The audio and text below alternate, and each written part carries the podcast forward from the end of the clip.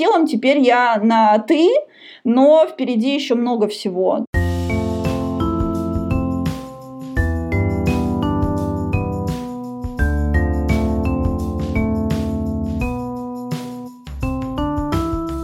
Всем привет! Это подкаст «Со дна постучали». Тут мы говорим о трудных жизненных ситуациях, о тех, кто в них попал и что со всем этим делать.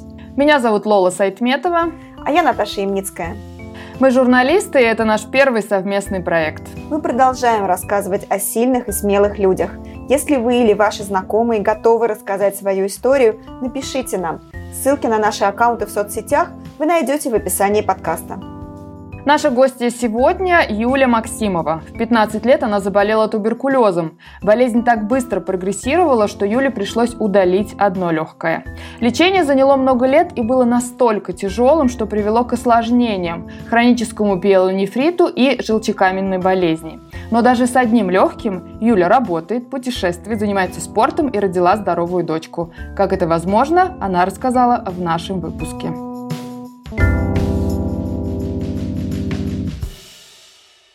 Давай начнем с самого начала. Какие симптомы явно говорили о том, что с организмом происходит что-то неладное? Я помню, что я заболела вроде бы как обычным гриппом. Ну, то есть э, была температура какая-то, было общее такое недомогание. Ну, то есть вот я училась в школе, и это был 10 класс, и была зима, то есть не было ничего какого-то супер необычного, и как раз мы в школе в это время проходили диагностическую флюорографию, как ежегодно делали. У нас вся школа тестируется раз в год. Тестировалась раньше, сейчас не знаю. И, а потом это прошло, и как-то вот это, это длилось довольно долго, то есть э, три недели или даже больше. Это был кашель, потеря аппетита, но в принципе я ела всегда плохо, поэтому это вообще было незаметно. Заметила бабушка, что со мной что-то не так, что, что что-то я слишком долго болею, и отвела меня вот, собственно, уже потом к врачу. Ну и как я понимаю, да, то получается, что в 15 лет тебе поставили диагноз. Вот тогда, в 15, что ты понимала про эту болезнь? Я понимала про туберкулез примерно то, что понимали, ну, наверное, большинство тех, кто вообще э, что-либо слышали про людей кашляющих, чехоточных. Я э, считала и, ну, как вот, как и думала, как и все остальные, я довольно, ну, то есть я не, не то чтобы слишком боялась этой болезни, но я знала, что она страшная, что от нее умирают и что ей болеют всякие вот э, такие антисоциальные личности. Скажи, пожалуйста, а как твои родные отнеслись к этой болезни? У нас э, семья вот э, перед, э, скажем так, перед лицом каких-то сложностей, трудностей, опасностей у меня семья обычно собирается воедино, то есть скрепляется, и все работают на, как бы, ну, все, все друг друга поддерживают. Ну, в основном так, во всяком случае, со мной так было. Бабушка, которая, как бы, да, вот сейчас ей там 85 лет, она уже очень-очень старенькая, и это было 11 лет назад, то есть ей было за 70. Каждый день она ходила на привоз, это большой базар у нас в Одессе, она ходила на привоз, покупала мне свежие фрукты, козье молоко, молоко, приносила их ко мне в больницу на обед. То есть и каждый день она приносила мне еду в больницу. Вот сколько я лежала, там 8 месяцев в Одессе, потом, когда уже в Киеве я была, конечно, ее 8 месяцев она ходила ко мне. Вот, мама приносила мне ужин, папа давал денег, папа моряк, поэтому он не мог быть рядом все это время, как бы, да, в основном, то есть я контактировала с его женой, она поддерживала, но у них был маленький ребенок, поэтому как бы они были заняты своими делами, но помогали финансово, когда папа уже был здесь, то есть есть вот один из разов он меня возил на машине в Киев, когда мне стало плохо, он меня отвозил госпитализироваться в Киев в очередной раз. В одном в эфире ты сказала, что когда стала ситуация ухудшаться, тебя повели на КТ, и оказалось, что у тебя задето еще и правое легкое. Мне стало страшно, да, то есть первая моя эмоция это была страх, э, агрессия была, но она была не так, не так ярко выражена, то есть это был страх, потому что я понимала, что дальнейшее развитие моих событий крайне печальное, ну то есть, короче, у меня был страх, э, который э, вполне был обоснованный, да, то есть я видела, что происходит с людьми, а мне очень хотелось жить, поэтому мне было очень страшно, я была злая, но страшно было сильнее. А вот, кстати, про тему э, смерти. Вот смотри, ты вначале говоришь, что ты пришла и ничего не знала про эту болезнь. Ну, кроме того, что, да, это... Вот ты там полежала и увидела разные случаи. как изменилось твое отношение, не знаю, к болезни, и что ты о ней больше узнала, не знаю, поняла? Вот, например, поняла ли ты, кому, как можно заразиться? Как заразиться, да, это как, как заражаются, я поняла, типа, в первый же день, да, то есть это, ну, такая школа молодого бойца, куда ты приходишь, и ты лежишь в отделении с подростками, естественно, ни у кого язык за зубами не держится, и все друг другу все рассказывают, то есть, как бы, это такой детский лагерь, только туберкулезный, вот, это только тебе еще всякие капельницы ставят периодически. Но я тогда не относилась к этой болезни серьезно, то есть были дни, когда я пропускала лечение, то есть я там забывала выпить таблетки, я бунтовала, бунтовала, там, я могла уйти из детского отделения, напиться водки, хотя это категорически как бы не э, желательно делать с, с той химиотерапией и так далее. То есть, мне, ну, мне было 15, я как э, по, вскоре после того, как легла в больницу, я рассталась со своим первым парнем, и, ну, короче, вот это вот подростковые драмы и так далее, то есть, и, и вот болезнь мне не казалась чем-то серьезным, ну, то есть, типа, ты лежишь, лечишься, вроде как вокруг подростки ходят, ну, типа, ну, ничего не поменялось, как бы. Мне даже в больнице было лучше, чем дома, потому что все обо мне заботились и там приносили мне вкусняшки, это было так мило. Первый раз я поняла, что туберкулез, он про смерть, когда у нас в отделении умерла девочка. Э, их было две сестры, они были э, из вот такой вот антисоциальной семьи, там мама то ли наркоманка, то ли в тюрьме сидела, то есть вот и они две такие, у них никого не было, вроде бабушка какая-то была. И вот одна из сестер умерла, причем та, которая была добрая и хорошая, а вторая, которая была злая и вредная, осталась. И э, это меня, ну, очень сильно так пошатнуло. А э, когда я уже лежала в Киеве в больнице, я вот первый мой год в Киеве, я лежала в одной палате с девочкой, ее звали Люда, и э, она там лежала уже давно, то ли год, то ли два, я уже не знаю, в общем, очень давно, и у нее был очень тяжелый случай, но при этом она была такая супер добрая и классная, и через какое-то время я выписалась, э, в общем, поддерживала связь с теми, кто с нами лежал, и мне как бы через, там, не помню, полгода или сколько-то времени сказали, что Люда умерла, типа, не смогли спасти. Для меня это было просто вообще диким ударом. Я помню, я тогда очень много плакала и поняла, что, ну, наверное, если такой человек, как Люда, которая, она знала про туберкулез уже столько всего, и она не смогла выкарабкаться, как бы, ну, мне стоит попытаться, и, ну, может быть, у меня получится.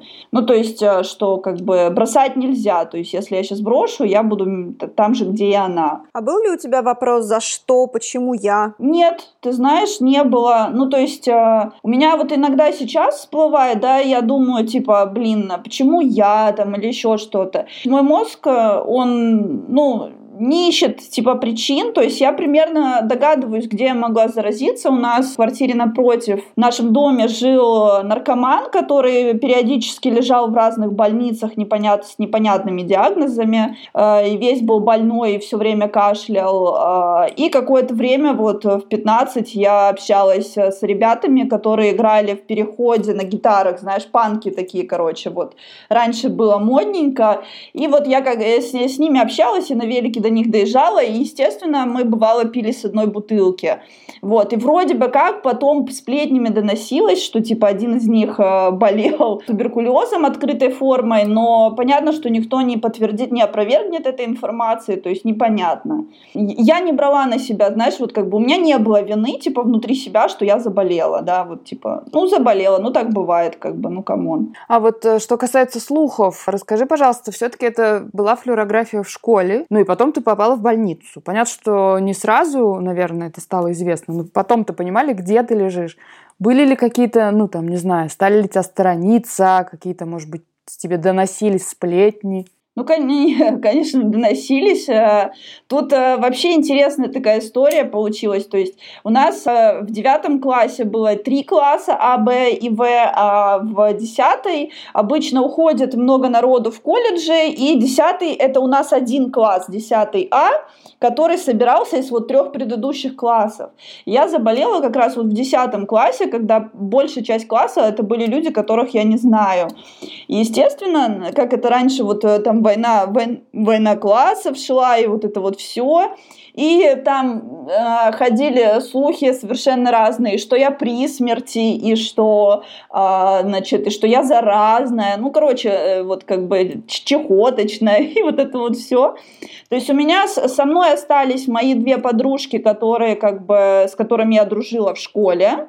А, Еще пару человек со мной продолжили общаться, но в больницу ко мне никто не приходил. Если меня видели как бы где-то, старались обойти стороной. Ну, то есть школа у меня была модненькая, там учатся детки, значит, наших депутатов богатенькие, да, и как бы такой болячкой заболеть, и при том, что потом всю школу проверяли на туберкулез, короче, я была очень знаменита в свое время среди всей школы. Поэтому как бы друзей у меня не прибавилось, вот, э, но и не убавилось. Отпали просто всякие, ну, такие социальные связи, конечно, они очень сильно изменились. А девчонки, которые э, были твоими подругами, они с тобой остались, и там их родители были не против, что они с тобой общаются?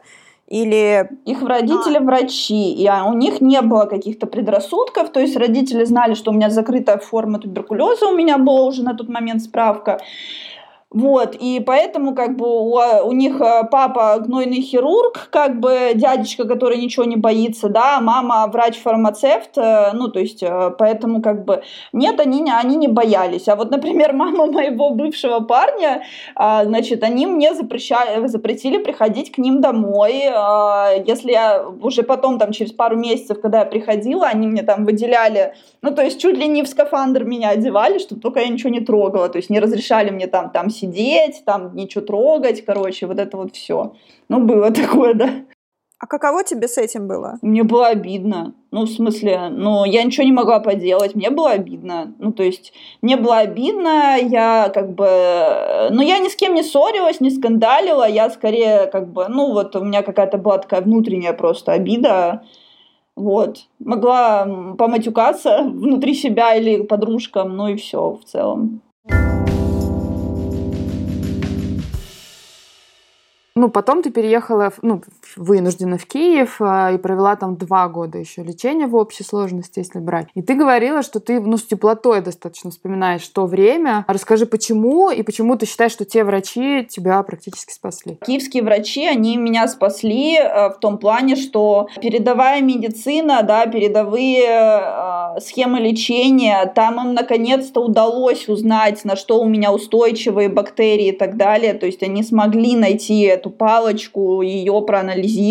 А в Киеве другое, другое совершенно и отношение, и лечение, и подход, и уважение. То есть врач с тобой разговаривает. Мне было 16, когда меня положили в отделение для взрослых. Вот. И спасибо большое Светлане Черенко, которая, которой на сегодня уже нет с нами, и она тогда поверила, ну, то есть поверила в меня, поверила в то, что она может меня вылечить, и она взяла меня под свою ответственность лечиться. И это, это действительно меня спасло. То есть все врачи в Киеве от начала и до самого моего последнего хирурга, моего любимого, вот, да, работали, работали так, как надо, как, как могли, как на пределе своих возможностей уже с тем, что было. А почему все-таки пришлось ложиться на операцию, Юль? Потому что у меня был резистентный туберкулез. Это значит, что в какой-то момент все лекарства, которые возможно применить, они закончатся. Ну, то есть, что у меня устойчивость на большую часть лекарств, и значит, что лекарства, которыми меня могут лечить, очень ограниченный э, набор.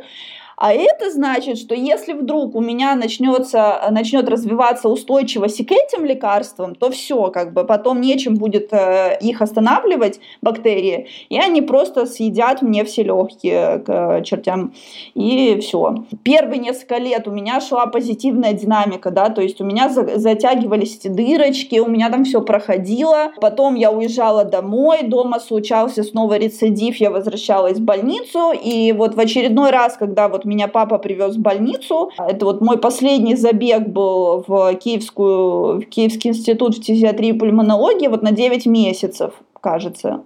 И вот э, решили удалять легкое, потому что не оставалось уже препаратов, которые бы я не пробовала. Ну, то есть мы уже на тот момент тратили там по тысяче долларов в месяц на дополнительные лекарства, то есть на дополнительные уколы, которых не было в... Мы искали лекарства в России, то есть мы искали э, разные способы, но ничего не помогало, и поэтому решили вот удалять легкое, потому что динамика пошла отрицательная, то есть я уже уже перед самим удалением легкого э, стала выделять палочку, чего не было за все три года моей болезни. Ну, то есть организм начал сдаваться. Слушай, а вот все-таки разница, насколько я поняла, когда я читала твои все истории болезни, сам вид э, туберкулеза, которым ты заразилась от кого-то, его уже чем-то лечили, поэтому определенные лекарства не подходили. Объясни вот это, пожалуйста, для непосвященных. Да, э, это, это так и есть. Если ты заражаешься туберкулезом от человека, который уже лечился, скорее всего, у тебя будет э, резистентный туберкулез. На, как, на какие-то препараты, да, там от одного и больше, да, вот э, всего, допустим, там 20 препаратов противотуберкулезных существует, у тебя будет э, устойчивость к каким-то препаратам, ну, то есть к антибиотикам стопудово, потому что устойчивость к антибиотикам, она вырабатывается даже у тех, кто не болеет туберкулезом. Вот э, ты пьешь там от гриппа аугментин там или цефтриаксон и вот эти вот все амикоцины, короче, которые вот сейчас модненько поколоть, типа, и что-то у меня сопли неделю текут, давайте-ка я антибиотиком закинусь. А организм, он привыкает к этим антибиотикам, и со временем, чем больше ты их употребляешь, тем вероятнее, что у тебя разовьется резистентность, устойчивость. То есть твой организм перестанет их воспринимать. То есть, например, на сегодня, если я буду чем-то болеть, то мне вот эти все там а, амикоцин, цефтриаксон, левофлоксацин, короче, вот это все, все, чем лечат сейчас корону, мне не поможет, да, например. Вот, потому что у меня устойчивость, и я заболела сразу уже устойчивым туберкулезом. Это значит, что человек, от которого я заразилась, уже лечился до этого. А это значит, что он лечился, но не долечился. Да, да, то да. Он... Скорее всего, он либо лечился, не долечился, либо лечился, но у него случился рецидив. Ну, то есть фактически то, что он накосячил, привело к тому, что у тебя в жизни случился трендец. Да, да, именно так. Ну и э, он накосячил, а я в этот момент оказалась как бы, ну... Не, в ненужном месте да, в плохое да. время. Да. Предстояла операция, и еще там есть интересная деталь про, э, я впервые это слышала, про то, что ребра, как это называется, она откусывают? Выкусывают, да. Расскажи про это страшное, не знаю, правило, не правило, как это происходит? Ну, это не то чтобы правило, это просто, ну, то есть есть э, два способа добраться до легкого. Первый это раздвинуть э, ретрактором, ну, то есть разрезается мышечная ткань, ретрактором раздвигаются ребра и как бы э, залазит туда как бы с ножницами и так далее. Вторая возможность это в том месте, где надо добраться до легкого, выкусываются два ребра и получается такое окно, как бы, да, вот либо раздвинуть и залезть, да, либо прорубить окно себе себе. Вот, естественно, ребра назад как бы никто не ставит, не скрепляет нифига, то есть э, тебя перебинтовывают и, и э, ждут, пока тело нарост, э, нарастит там внутри, э, ну, типа, ну, такой защитный, короче, слой, да, вот когда там нарастет. А, обычно оно так э, зарастает, знаешь, вот типа кристаллизуется вот э, под кожей, вот где место удаления. То есть наше тело это вообще просто магическая штука, я не представляю, как это.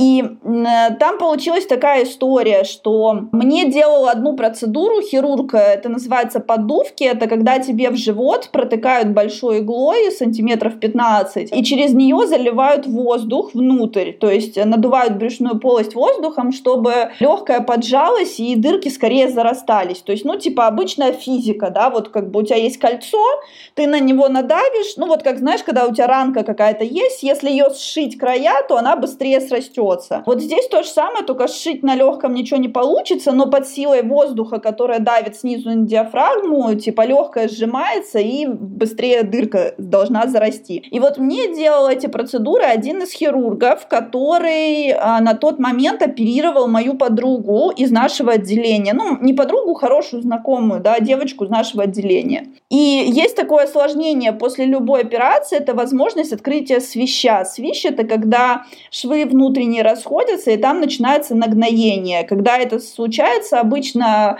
э, вырезают все, что вокруг этого свища находится, то есть если бы это было там ребра, это были бы ребра, если это нога, это ногу отрезают, э, могут отрезать полностью, ну то есть и так далее. Это очень серьезная осложнение. И вот мой хирург, который со мной работал, он оперировал эту девочку, у нее открылся свищ. А девочка, как бы молодая мама, 25 э, лет ей, да, дев, дочка у нее была, ей 4 э, года было на тот момент, или там что-то около того. Короче, молодая мама, красивая, шикарная девочка. Все закончилось тем, что ей выкусили 6 ребер. Ей вырезали 6 ребер, короче, половину бочины. И она стала похожа на знак вопроса, вот, вот просто вот так вот.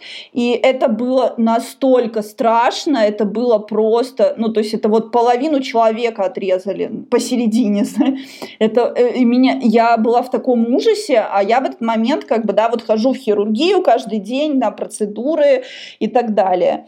А, и когда мне, естественно, сказали, что будут удалять легкое, я, я была просто в панике. Во-первых, э, логично, что меня будет оперировать хирург, который со мной уже работает, да, типа подушки делает. Я уперлась руками и ногами, я сказала, я к нему не пойду. Мой папа дружил с, э, с бывшей заведующей моего отделения, где я лежала с терапией. Он как бы у нее узнал, говорит, посоветуйте, кто самый лучший у вас там хирург, да, у кого стоит оперироваться в июле знаете, вы ее историю болезни знаете, подскажите. Она как бы сказала, к какому хирургу мне пойти, и я от своего того отказалась, я сказала, я у вас не буду оперироваться, я пошла к тому, и, собственно, таким образом у меня появилась команда хирургов, которые были, ну, вероятно, ну, если я как бы жива и чувствую себя прекрасно, то есть, да, они были очень э, молодцы. Удаление ребер это типа не обязательная история, да, то есть как бы типа это не, ну это просто быстрее и легче, да, ну то есть они просто такие типа чик-чик, э, окошко, залезли, вырез, ну то есть это, это быстро и легко э, врачам, э, пациентам нет, э, вот. Э, но я папе сказала, когда папа, папа у меня как раз тогда был в рейсе, и мы созванивались созванивались, он не мог приехать, он по телефону решал все вопросы с врачами. Я папе сказала, говорю, папа, либо мне делают операцию, но не трогают легкие, э, ребра, либо я не буду оперироваться, я поеду домой и буду там умирать. Говорю, я не буду, ну, то есть я не хочу жить, если мне вы, выкусят половину ребер, а с одной стороны, как бы это, ну, то есть это абсурд. Папа договорился с врачом, врач, конечно, такой, типа, да, конечно, мы ничего не будем трогать, ну, типа, если только будет в этом острая необходимость, а так ничего трогать не будем, ну, ну вот в итоге как бы я со всеми ребрами и без легкого. А что было самым сложным после операции? Самый яркий момент для меня был это выход из наркоза, потому что, ну, вернее, их, наверное, было два. Вот самый яркий был э, до и после. Вот до это вот я то, что я помню, что я зашла в операционную. То есть, блин, меня до сих пор это просто поражает, потому что в Америке там или в Европе ты садишься на каталку, как бы, да, и тебя везут. То есть ты лежишь, тебе дают седативное перед операцией, а у нас э, ты идешь своим своими ногами заходишь в холоднейшую, просто адово холодную операционную, ложишься на стол, и в этот момент тебе уже плохо, да, можно наркоз не включать, уже плохо. Э, и я просила своего врача, вот он ко мне подошел, типа, что, как дела, все хорошо. Я говорю, слушайте, пожалуйста, типа, не убейте меня, а то мне так жить хочется. Говорю, я еще много чего не сделала, говорю, я еще нигде не путешествовала, у меня тогда была только одна мечта путешествовать по миру. Он такой посмеялся и говорит, ну ты дурочка, давай все, считай до 10, короче, поехали. И следующее я помню, это то, что я проснулась, э, я не могла дышать, ну то есть вот э, как бы, да, вот привычное дыхание, вот э, люди, у которых сейчас 50% поражения легких после короны, они испытывают примерно то же самое. Не хватает воздуха, и ты не понимаешь, что происходит. И у меня висело, ну вот это, это такой, знаете, фильм, не веселый фильм про докторов, короче, ты вот вот просыпаешься, у тебя над головой у меня висело, я не помню, 12 бутылок капельниц, просто 12, вот такой просто как виноград, гроздья, понимаешь, они одна на одной висели, и я не могла дышать, и я такая думаю, блин, что происходит вообще, кошмар. Ну, то есть организм и мозг, он не мог вообще осознать, что произошло, то есть э, ты, блин, ты к такому не готов, то есть ты вообще не готов. Ну, то есть, э, когда я шла на Кесарева, я была готова, то есть я понимала, что там, типа, вот здесь мне разрежут, зашьют, будет больно. А, но это окей, у меня вынули ребенка, как бы в целом его и всю жизнь не было до там последнего. Ну, то есть, как бы и в целом все вернулось на круги своя. Мой живот снова мой живот и так далее.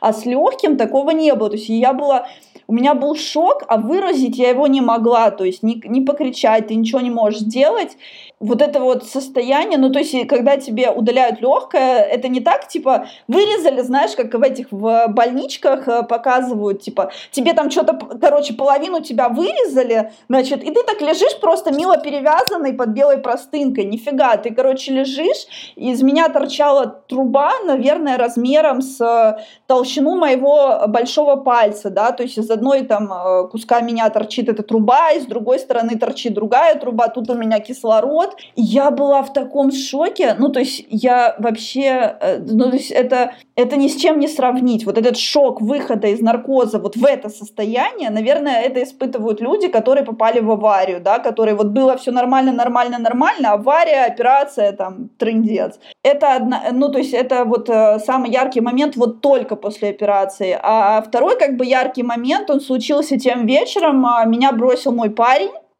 который решил, которого я бросала до этого, у нас были такие сложные созависимые отношения, ну вот, по, блин, мне было 18, да, это вот эта вот любовь, там всякое такое, эмоции разрывает, и вот он меня бросил по телефону, когда я ему позвонила сказать, что я отошла от наркоза, мне мама дала телефон позвонить в реанимации, и он меня бросил по телефону, обозвал меня по-всякому, и я начала плакать, представь, у меня нет легкого, из меня торчат трубки со всех сторон, сторон, и я начинаю плакать. Короче, я начала задыхаться, они там меня откачивали, потом долго снова давали мне там э, успокоительные, кололи какие-то, я уже не помню. Я потом вот следующие сутки провела как бы в бреду. И вот это, э, вот эти две вещи из реанимации, они мне запомнились, просто вот впечатались в память. А как потом с дыханием? Как ты училась дышать одним, одним легким, если там упражнения какие-то? Упражнения есть, и я в них узнала, например, в 30 лет. Насколько я знаю, до сих пор не существует никакой а, культуры и программы реабилитации для таких, а, как я. Единственное, о чем мне говорили, это о том, что надо расхаживаться. Мой врач заставлял меня вставать в реанимации там, с кровати там, на второй день, на третий день приходил. Я его жутко ненавидела за это, потому что мне было очень больно и сидеть, и вставать, и вообще. Он заставлял меня вставать и типа идти к окну, открывал окно и говорил, дыши. Я говорю говорила, э, вы что, прикалываетесь надо мной в смысле дыши? Все, что я делала, это было, это ходить, это выйти на улицу. То есть я на улицу вышла там в первый раз только спустя там через месяц после операции, когда мне разрешили, ну то есть и тем более как бы после операции нельзя ходить по всяким таким больницам, потому что схватить э, палочку Коха, инфекцию, еще что-то по новой нефиг делать. Поэтому я ходила в маске, в маске без легкого в маске ходить по свежей после операции, это та еще. Я ходила в маске до того, как это стало мейнстримом. Стало модным. Да. А, вот. И там, типа, спустя через месяц я только первый раз начала выходить на улицу. Ну вот, и как бы ходила, ходила. Я хожу много по сей день. Ну и я еще я много разговариваю, тоже помогает тренировать дыхалку. Вот, а через два месяца после, после выписки, ну, вот, мне операцию сделали 20 мая, 2 июля я приехала домой из Киева в Одессу на машине, э, нас, меня забирали на машине, потому что я бы, ну, в поезде тяжело, мало воздуха и много других э, людей, инфекций и так далее, то есть меня забирали на машине, и 2 июля я приехала домой, а 20 июля я вышла на работу. Ну, вот реабилитация у меня была, это, поработать. А я правильно понимаю, что у тебя теперь сердце расположено иначе? Вот почему это случилось и как тебе с этим живется?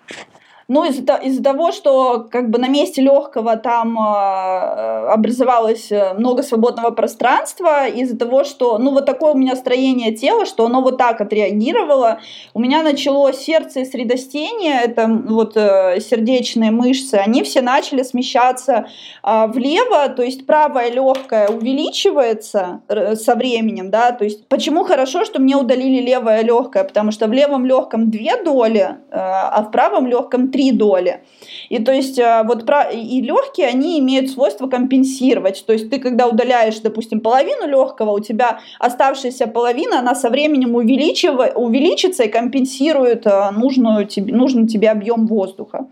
Вот, у меня это сделало правое легкое, то есть оно раздышалось, и оно сейчас занимает практически всю мою грудную клетку. И, и за счет этого оно сдвинуло мне сердце. Вот чем больше я занимаюсь э, своей дыхалкой, да, тем больше у меня правое легкое смещает сердце влево. И вот сейчас у меня сердце бьется под мышкой между ребрами, то есть и когда лежишь, например, вот если я голая буду лежать, можно увидеть, как у меня кожа поднимается, как бы вот, ну, типа от сердечных ударов. Как это заметно и на что это влияет? Ну, это влияет в первую очередь на мою нагрузку, ну, типа и рабочую, и физическую нагрузку, и ресурсность общую, то есть я довольно быстро устаю. А, например, мне противопоказано ездить в московском метро каждый день, типа по часу, да, вот эти вот э, расстояния без воздуха. Я как-то ездила по 40 минут с университета на Новослободскую в Москве а, на протяжении полугода, и после этого с осложнениями на сердце переехала в Киев э, лечиться снова, потому что не хватает воздуха, сердце напрягается, дыхалка напрягается, и э, из-за того, что все мышцы там напряжены, короче, приходится вот о нем заботиться посильнее. То есть у меня периодически отнимается левая рука, э, ну не в смысле отнимается, типа висит как плеть, да, я ее просто перестаю чувствовать, вот она как кусок мяса, я там что-то делаю, но не понимаю, что я делаю вообще.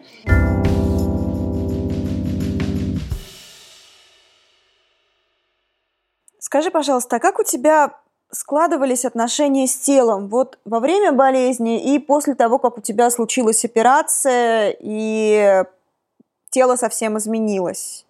Понимаешь, ну, то есть операция мне было 18, когда была операция, и до того момента я про свое тело не знала примерно ничего. Ну, то есть э, мне никто ничего там не объяснял, типа, почему так, почему вот так. Я толком не понимала вообще, что будет происходить после. Ну, то есть это было такое, знаешь, какое-то ну вот, типа, тело вроде бы есть, типа, я хожу, я кушаю, но, ну и ладненько, да, там что-то отрезали, ну и ладненько, знаешь, ну вот, э, вот как-то так. А, то есть не было, ни, не было никаких мыслей на этот счет вот совершенно. И наблюдений тоже, да. А после, после операции пошли, то есть я проделала на сегодня, вот, и вот э, мне было 18, сейчас мне 30, и, и сегодня я знаю точно, я очень хорошо знаю свое тело, да, то есть благодаря вот тем сложностям, которые были после операции, там, я, например, четко понимаю, э, например, где у меня что болит, а если у меня болит, то что это такое, то есть я научилась слышать свое тело и понимать, э, в какой момент мне нужна там помощь, но при этом спецэффект после операции, который со мной остался, это притупленное чувство боли, то есть если у меня что-то болит, это значит, что как бы все, пора звать скорую, потому что ну, то есть у меня повысилась выносливость и притупилось чувство, вот, э, ну, болевой вот этот порог, он изменился. Я, например, там, вот у меня, когда пилонефрит начинается, я его чувствую только на третьи сутки, когда у меня температура 40 появляется. А это уже опасный момент. Поэтому мне приходится следить за своим организмом превентивно сегодня. То есть сейчас я уже понимаю, какой мне нужен спорт, я понимаю, какое мне нужно питание, я там методом проб и ошибок мне удалось найти свои витамины, которые я пью. То есть это был такой супер длинный путь, э, мой путь, да, мне никто не помогал, то есть ни, э, наверное, ни один врач не взялся там за мою реабилитацию, то есть это сборная солянка из э, прекрасных врачей, которых мне удалось найти и их замучить вопросами, и опыт то есть вот с телом теперь я на «ты», но впереди еще много всего. Я говорю, что Вселенная и все боги всех религий этого мира меня очень любят. Я не знаю по какой причине, потому что мне все время удается встречать людей, которые ну, помогают мне сохранять себя и помогают, э, ну, вот как-то, знаешь, вот случайности приводят меня к чему-то важному. Вот э, череда случайностей совершенно странных привели меня в проект, который называется «Спортивная секция», и я начала там работать как СММщик. А я человек, который к спорту вообще никак. То есть мне весь спорт было тяжело, мне было скучно, мне было больно, мне было страшно и так далее. И э, вот буквально за полгода последних я, например, сейчас уже имею регулярный там э, регулярный спорт в своей жизни. То есть я э, это для меня это просто супер прорыв. Для человека с таким диагнозом, который был у меня, это прям прорыв. А, я, да, я двигаюсь, двигаюсь к себе и своему телу уже давно. Слушай, а злости на свое тело не было, что вот оно тебя так подвело, что ты, ну, молодость всю фактически пропустила, да, или там с образованием у тебя в тот момент, когда у тебя все друзья или там все твои знакомые поступали куда-то, ты в больницах лежала.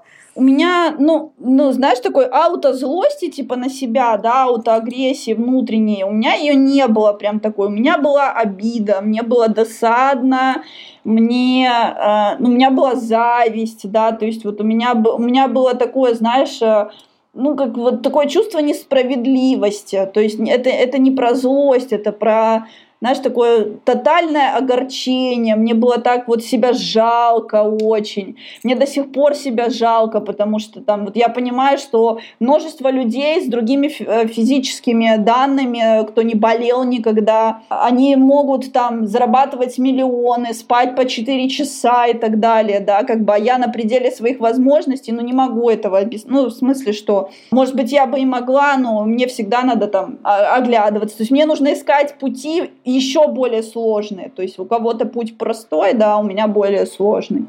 А еще, кстати, тоже интересная деталь, что у тебя появилась фишка.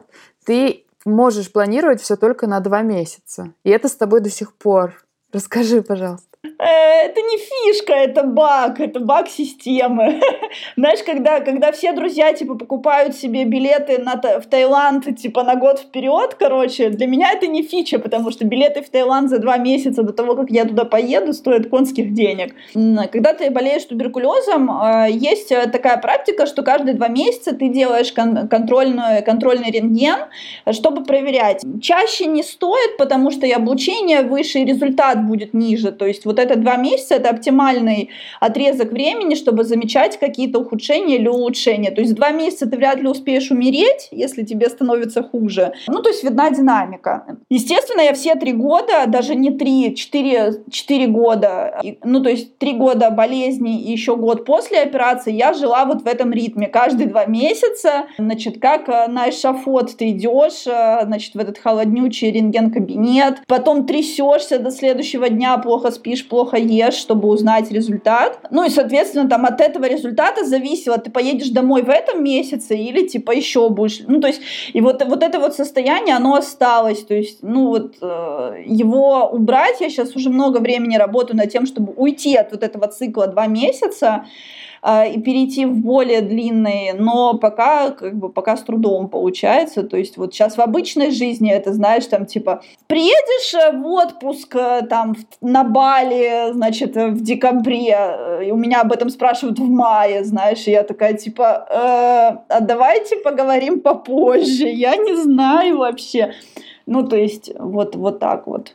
А болезнь тебе помешала получить образование? Ну, по крайней мере, в тот момент, когда его получали сверстники. А как ты с этим разбиралась, когда выздоровела и когда уже начала самостоятельную жизнь? Никак не разбиралась. У меня до сих пор нет высшего образования. А желание есть или ты там, поняла, что тебе не нужно? Я поняла, что мне это не нужно. Ну, то есть, как бы нет желания, у меня, возможно, есть, но у меня уже на сегодня нет возможности. Воз... Может быть, когда дочка подрастет, типа там до лет 15-18, я пойду, пройду какой-то курс, который нужен именно мне, именно в тот момент будет. Но я пошла работать, и я поняла, что как бы высшее образование мне не нужно. Я очень быстро все схватываю на лету, и, в принципе, врачом я не стану, да, там, э, физиком, математиком я тоже не стану, и каким-то там, не знаю, еще кем-то, кому нужно учиться там 5, 6, 7, 8 лет в, прям в университете, я вряд ли буду, а всему остальному можно научиться на практике.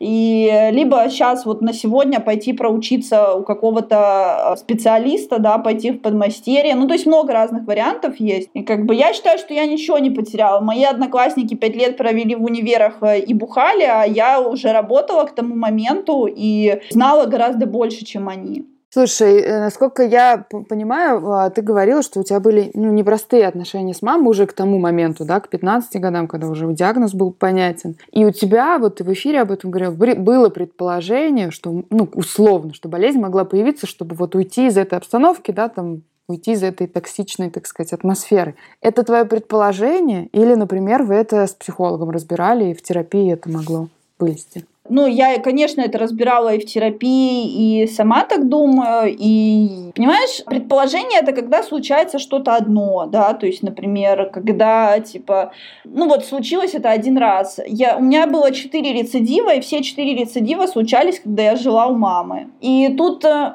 ну, я до сих пор придерживаюсь, что большинство болезней, они от психики, от мозга, да, то есть наш мозг а, пытается нас э, спасти, как бы, и когда жила у мамы в то время, я жила просто в таком кошмаре, что туберкулез э, для моего, видимо, организма и количество, ну, то есть, возможно, не сам туберкулез появился, да, у меня из-за из вот этой ситуации, но то, что случались рецидивы из-за этого, я все-таки до сих пор так думаю, ну, то есть у моего тела, это я уже сегодня досконально знаю, знаю, что у него очень хорошо развито чувство э, меры самосохранения э, вне зависимости от того, что хочет мой мозг. Да, вот мой мозг хочет работать по 12 часов в сутки, спать там типа 4 часа и воспитывать пятеро детей, да, а тело такое, ага, сейчас спатоньки, как бы, да, там, а вот тебе грипп, если не хочешь отдыхать, а вот тебе как бы вот это и так далее. Я считаю, что да, да, мое тело, мое тело меня таким образом выдернуло, потому что где бы я была сейчас, а не заболея туберкулезом, я боюсь даже себе представить. А вы когда-нибудь говорили об этом? Э, с мамой? Да. Нет, нет, нет. Э, я пыталась проговаривать с ней то, что она со мной делала в, те, в тот период времени. И как и, ну, как бы это классическая была история, ты все выдумала. Такого не было. Родители-абьюзеры вот того поколения, как моя мама, они все идут примерно по одному сценарию. Либо ты неблагодарная, я тебя знать не хочу, либо ты все выдумала. Поэтому я просто бросила эту затею, типа пытаться кому-то что-то доказывать. И начала работать над тем, чтобы мне мою жизнь наладить так, чтобы мне это не мешало. Слушай, а говоря про детей, как ты смогла уговорить свое тело, которое знает чувство меры, на ребенка? А я его не уговаривала, я залетела. Ну, то есть это оно меня уговорило на ребенка, судя по всему. Ты смогла выносить и родить здорового ребенка. Как тебе этот опыт дался с учетом твоего анамнеза? Мне этот опыт дался очень тяжело и очень и очень автономно. Ну, то есть, как бы я реально работала инкубатором. То есть, я там первые, первые месяцы беременности я просто спала, э, тошнилась и, и ела чуть-чуть. А потом я просто много спала, чуть меньше тошнилась, и потом снова тошнилась и мало спала, короче. И, ну, то есть, у меня вся моя беременность, все 9 месяцев, они мне запомнились просто каким-то сплошным пятном рвоты. А, потому что, ну, потому что мне, у меня был токсикоз, который длился до самого дня Кесарева. Мне было очень плохо постоянно, я очень сильно похудела, и, ну, то есть я вообще берегла себя как хрустальную вазу, и никто не мог сказать мне, что мне делать, и вообще, ну, типа, че, доношу ли я ребенка, и что вообще будет происходить. То есть я ездила в Киев к своим врачам, а, беременная на пятом месяце, они мне, они посмотрели и сказали, ну, что я могу тебе сказать? Сказать, ну, дальше будет только хуже. Я говорю, блин, спасибо, обнадежили. Поэтому э, это мое, мое тело меня уговорило э, стать мамой, так получилось. Я много лет, э, как бы до этого были случаи, когда была возможность забеременеть, да, то есть я там жила с парнем, мы занимались незащищенным сексом, то есть были шансы забеременеть. Но это случилось в конкретный момент с конкретным человеком, ну, в общем, так должно было быть. Я подумала, ну, ладно. На что я подписываюсь, я, конечно, не знала, я про свои 9 месяцев беременности, а, вот. Но рядом со мной был э, Артем Алисин папа, который взял на себя вообще все, что можно было взять, то есть полное функциональное финансовое обеспечение меня и Алисы в первые месяцы, поэтому, э, наверное, благодаря его поддержке мне удалось. Одна бы я не выжила, вообще не выжила. Я не могла даже до магазина дойти, ну, то есть вообще мне было очень плохо. Слушай, ну вот ты родила ребенка, а, ты занимаешься спортом, вот ты нам сейчас об этом рассказала. Ну, практически ты живешь такой нормальной, полной жизнью. Что дает тебе силы и поддерживает по жизни? Э, я считаю, что я живу более полной жизнью, чем вообще, в принципе, положено жить с таким диагнозом, как у меня. Мне все говорят, типа, успокойся, сиди, короче, на месте, работай в одной компании, у тебя все будет хорошо. А я такая, типа, все время бегаю, ищу себе стрессов, и где бы мне что бы еще придумать, короче, там, куда-то поехать, помчаться, переехать, еще что-то. Сил мне дает все то же, что я сказала в момент, когда я ложилась на операционный стол. Это то, что я еще мне очень нравится жить, и я еще много чего не видела. То есть э, меня тянет постоянно вот что-то увидеть, с кем-то познакомиться, что-то придумать. Вот у меня внутри, знаешь, какой-то горит э, такой фонарик, который говорит мне, еще что-то должно быть, да, типа ты рождена для чего-то большего, ты рождена для чего-то большего, ты там вот, ну то есть мне, я очень голодная, да, вот к жизни, ко всему, что происходит, и этот голод я не могу, я не знаю, откуда он у меня взялся, ну то есть вообще не знаю, у меня мама домоседка, у меня папа, несмотря на то, что моряк, он все время, что он тоже дома сидит, как бы, да, а вот, а, а меня подрывает постоянно, и, ну вот, вот что-то, что-то меня тянет, короче, вперед. Сила внутренняя какая-то. Сила и отклик, понимаешь? Я получаю отклик от мира. Вот я что-то придумываю, или там я куда-то еду, я там начинаю новое какое-то свое дело. Я получаю все время отклик от людей, от, от близких, э, даже от врагов получаю кучу отклика, да. То есть я все время, я не остаюсь одна, то есть я практически никогда не остаюсь одна, и поэтому наверное, ну, то есть, возможно, если бы я там, знаешь, что-то делала, что-то выдумывала и куда-то бы неслась сама по себе, такая, типа, отшельник, короче, безумная тетка, то по-другому было бы, но я получаю подкрепление, и я чувствую в этом свободу. Ну, то есть я помню, насколько я была не свободна в больнице, насколько я там не могла куда-то уехать и так далее. Какая я была не свободная, потому что у меня не было денег на путешествие или там на то, что я хочу. И вот сейчас, когда я могу себе это обеспечить, вот меня это двигает вперед. Плюс я много времени, ну и до сих пор продолжаю, помогала людям, больным туберкулезом. То есть э, мне по сей день меня находят, я не знаю, как меня находят, но на меня выходят люди больные туберкулезом. Девочки меня находят, у которых тоже нет легкого, и кто тоже беременеет, да, у кого еще более сложные ситуации, чем у меня были. То есть я всех поддерживаю, всем помогаю. Я считаю, что это, ну, как бы мой такой э, долг, не знаю, миссия человек, общечеловеческая. То есть очень много людей выздоровели, потому что я им помогала, да, то есть я отправляла их к своим врачам, я им э, давала денег на таблетки, я делилась своими таблетками, которые у меня, э, мне выдавали бесплатно, я их отдавала тем, кто не мог купить.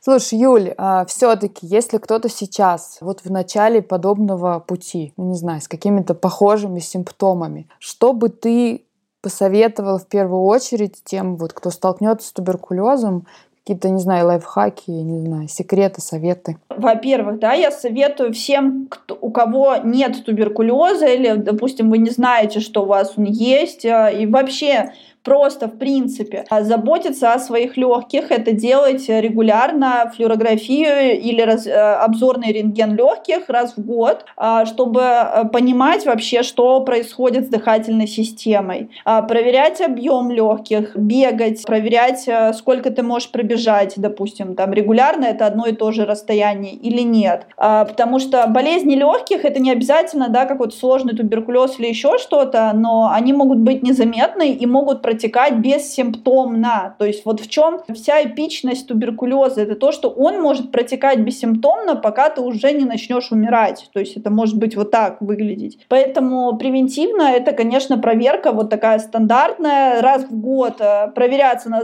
на все ЗППП, туберкулез, ВИЧ-СПИД и так далее. Да? То есть вот делать такой чекап организма, это очень важно, и это помогает спасти множество жизней, потому что если найдете даже любое заболевание в начальном этапе, то всегда будет легче вылечиться. То есть обычно те, кто новички в туберкулезе, то есть они нач... заболевают там, первовыявленные это называется, да, вот те, кто только-только обнаружили туберкулез, они вылечиваются за первый год полностью, да, то есть вот полностью излечиваются и забывают, что такое туберкулез навсегда. Что делать, если ты заболел туберкулезом? А, ну, во-первых, не паниковать. Да, от этого умирают, но умирают и от э, воспаления легких, умирают и от э, аппендицита, умирают, умирают вообще от всего. То есть при плохом лечении умереть можно даже от плохо залеченного кариеса. Поэтому э, не паниковать, да, вот, вот это самое важное. Люди, которые теряют веру в себя и в выздоровление, они умирают гораздо чаще, чем умирает кто-то еще. Второе, что бы я сказала, это не стыдиться. Это уже уже тысячу раз не болезнь, вот много лет, уже, наверное, лет 15, это не болезнь а вот этих антисоциальных слоев населения. У нас в больнице лежали дети депутатов, у нас лечились депутаты, у нас лечились учителя, у нас лечились врачи, то есть у нас много, какие угодно слои населения этим болеют. Не стыдиться, это очень важно, говорить с людьми об этом, предупреждать людей, что вы болеете. В этом этом ничего такого нет. Смириться э, с тем, что люди не захотят с вами общаться. Да? То есть просто принять право другого человека не общаться, если его пугает эта болезнь. Потому что она, она, она страшная. То есть болезнь туберкулез, она очень страшная. То есть ее э, понимание, сознание и э, вообще принципе, знать, что кто-то из твоих знакомых болеет туберкулезом, это страшно. Потому что если от коронавируса, допустим, э, можно вылечиться там за э, три недели, да, две недели считается типа инкубационный вот этот весь период, который проходит болячка, а цикл болезни, то с туберкулезом это не так. То есть если ты заболел туберкулезом, это надолго, да, это вот год, два, три лечения, это очень долго. Поэтому это нормально, если люди не хотят с вами общаться. То есть вот если вы заболели и об этом узнали, нужно принять тот факт, что очень многие отвернутся, перестанут общаться, будут стес... Э, бояться и так далее, как бы. И это не ваша вина, да. Вот мне хочется сказать, обнять каждого человека, который болеет туберкулезом, и ее повторять, что это не ваша вина, так случается. Просто вот люди такие вот они есть. Социальная изоляция, она, наверное, самая страшная, да, вот это вот этап, когда тебя отворачивают отворачиваются, это очень страшно. Тебе и так тяжело, а тут еще люди отворачиваются, это э, довольно напряжно. Э, поэтому просто верить в то, что будет дальше, и, и идти к выздоровлению, несмотря ни на что, да, то есть э, люди вернутся, найдутся новые. Вот, ну, если бы вот той маленькой девочке, которая заболела тогда туберкулезом и плакала, что одноклассники э, что-то там говорят нехорошее, а рассказали бы, что будет сейчас, я бы не поверила, ну, я бы, конечно, э, побыстрее, раньше бы приняла тот факт. То есть в лечении туберкулеза самая сложная стадия у меня была, это Э, стадия принятия, да, то есть я была в, отрица... в стадии отрицания очень долго и саботировала сама свое же лечение. Возможно, если бы я лечилась как положено, возможно, если бы я была более внимательна к себе, то, я, может быть, это не факт, конечно, но, возможно, я бы вылечилась, ну, там, не за три года, а там за два или за два с половиной. Но вот перейти на стадию принятия того, что просто это факт, да, ты заболел, ты не можешь этим ничего сделать, к сожалению, да, ты можешь, все, что от тебя зависит, это качественное лечение. Я считаю, что человек, ну то есть, например, в то время, когда я болела, у меня были случаи, что я неделю или две жила там типа на 2 доллара, на 3 доллара. Ну, то есть у меня не было денег, я говорю в долларах, чтобы было понятно, да, в рублях, в гривнах, чтобы потом не переводить. У меня не было совершенно денег, и у меня не было профессии. Я была такая, типа, ну, после школы и так далее, как бы родители давали деньги, но что-то уходило на лечение, да, бывало такое, что у родителей не было денег. И вот ты живешь, как живешь. И, э, наверное, один из эм, таких тоже самых важных советов, которые я бы себе дала вот в то время, это научись работать в интернете. То есть работа в интернете на сегодня и вообще в целом после болезни, она меня как бы э, спасла в том плане, что я могу, если я сегодня заболею, допустим, не дай бог, чем-то, гриппом, там еще, да, вот любой, любой, в принципе, болячкой, я могу себя обеспечить потому что до вот, э, ну, я заболела в 2006 году, тогда еще не было соцсетей, там и мало было интернет-профессий, очень мало вообще, и ноутбуков-то, ну, они были очень дорогие и так далее, то есть это был другой мир, как бы, да, а мы говорим про мир сегодня, и мир, в котором каждый человек может иметь несколько профессий в рукаве, да, то есть несколько возможностей заработать, поэтому я советую искать эти возможности уже сейчас, э, не в смысле что там, а вдруг вы когда-то заболеете.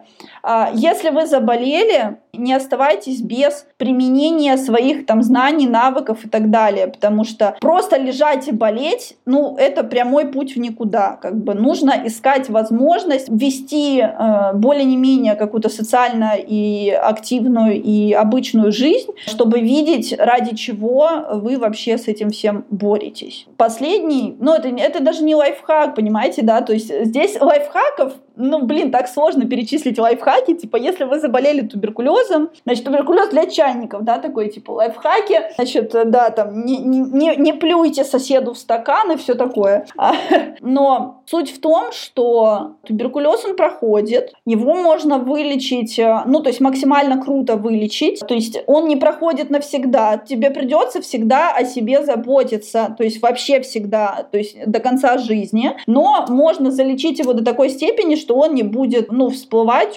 практически никогда. То есть многим удается за всю свою жизнь больше не встретиться с туберкулезом после хорошего, достойного лечения. И жизнь человека после туберкулеза ничем не отличается от жизни человека, у которого его никогда не было. Вообще ничем. Я с одним легким ныряла с аквалангом, я катаюсь на сноуборде, я хожу в горы, понятно, не в ну, не, не, не на Эверест, как бы, да, там, типа, не, на высо, не в высокие горы, там, в Боливию не поеду в горы ходить, но я хожу в горы, а, я занимаюсь сексом, я много занимаюсь сексом, и это самый большой вопрос, который мне задают, так, а, ой, у тебя нет легкого, так это что, типа, нельзя с тобой, э, там, типа, отрываться, как надо. Я говорю, да, можно, как бы, ты, ты, посмотрим еще, угонишься ли ты за мной, как бы, вот. Да, один из первых вопросов, который я задала своему врачу после операции, это, а что, когда сексом можно будет заниматься? Врач поржал, говорит, ну ты даешь. То есть можно и нужно жить полной жизнью, когда э, с тобой такое случается. То есть я посмотрела в лицо смерти, это не шутка, да, это не, э, не фигура речи, это не преувеличение, это как бы вот оно, я, я реально умирала, а потом внезапно не умерла. И я сейчас смотрю на все по-другому. То есть, ну, ну, типа, ну, случилась такая фигня. Меня единственное, что меня за все эти годы выбило, это вот коронавирус и саботаж э, многих людей на эту тему, да, там, типа, даже не про саботаж, а про преуменьшение важности дыхательной всей этой системы, типа, и дыхательной болезни, которые повреждают легкие. То есть люди просто не понимают, что это такое. И поэтому вот, вот это меня как бы напугало. А все остальное, ни один человек человек, который не знает, что я больна, болела туберкулезом или что у меня одно легкое, он никогда не скажет, что это так. У меня на сегодня третья группа инвалидности. Я считаюсь инвалид детства в Украине. Я получаю пенсию. И когда я последний раз приходила получить вот эту пожизненную группу инвалидности, на меня тетушки в этом, ну, на комиссии посмотрели, сказали, чего, типа, ты вообще что пришла? Ну, а я как бы, я с работы отпросилась, да, и вот как бы при макияже, значит, э, ну вот одета, все так красиво, прилично, как бы, ну, отъелась уже давно после операции и так далее. То есть я пришла, она говорит, а ты не похожа на больную. Я говорю, ну так мне легкое вырезали, блин, а не... Что я должна была? Под мостом сейчас спать, чтобы вы поняли, что я болею. Ну, то есть... Э, жизнь, она, э, то есть наше тело, наш мозг и наша воля к жизни творят чудеса. Я это уже говорила, я скажу это еще раз. Творят невероятные чудеса. Мне вырезали легкое, мне вырезали желчный пузырь, мне делали кесарево сечение. И это явно не последнее, что со мной происходило. Мне пока всего лишь 30. Я очень люблю запах в хирургическом отделении.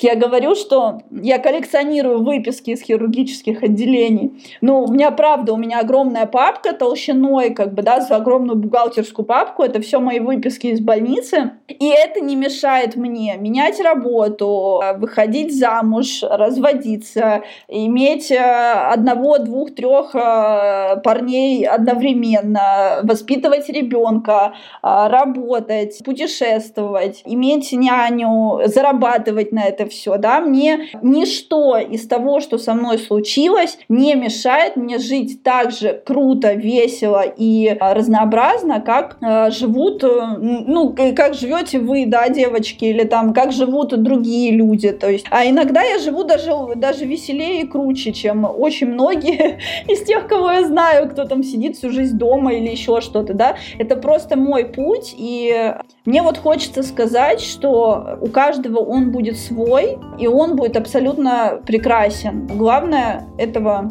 хотеть.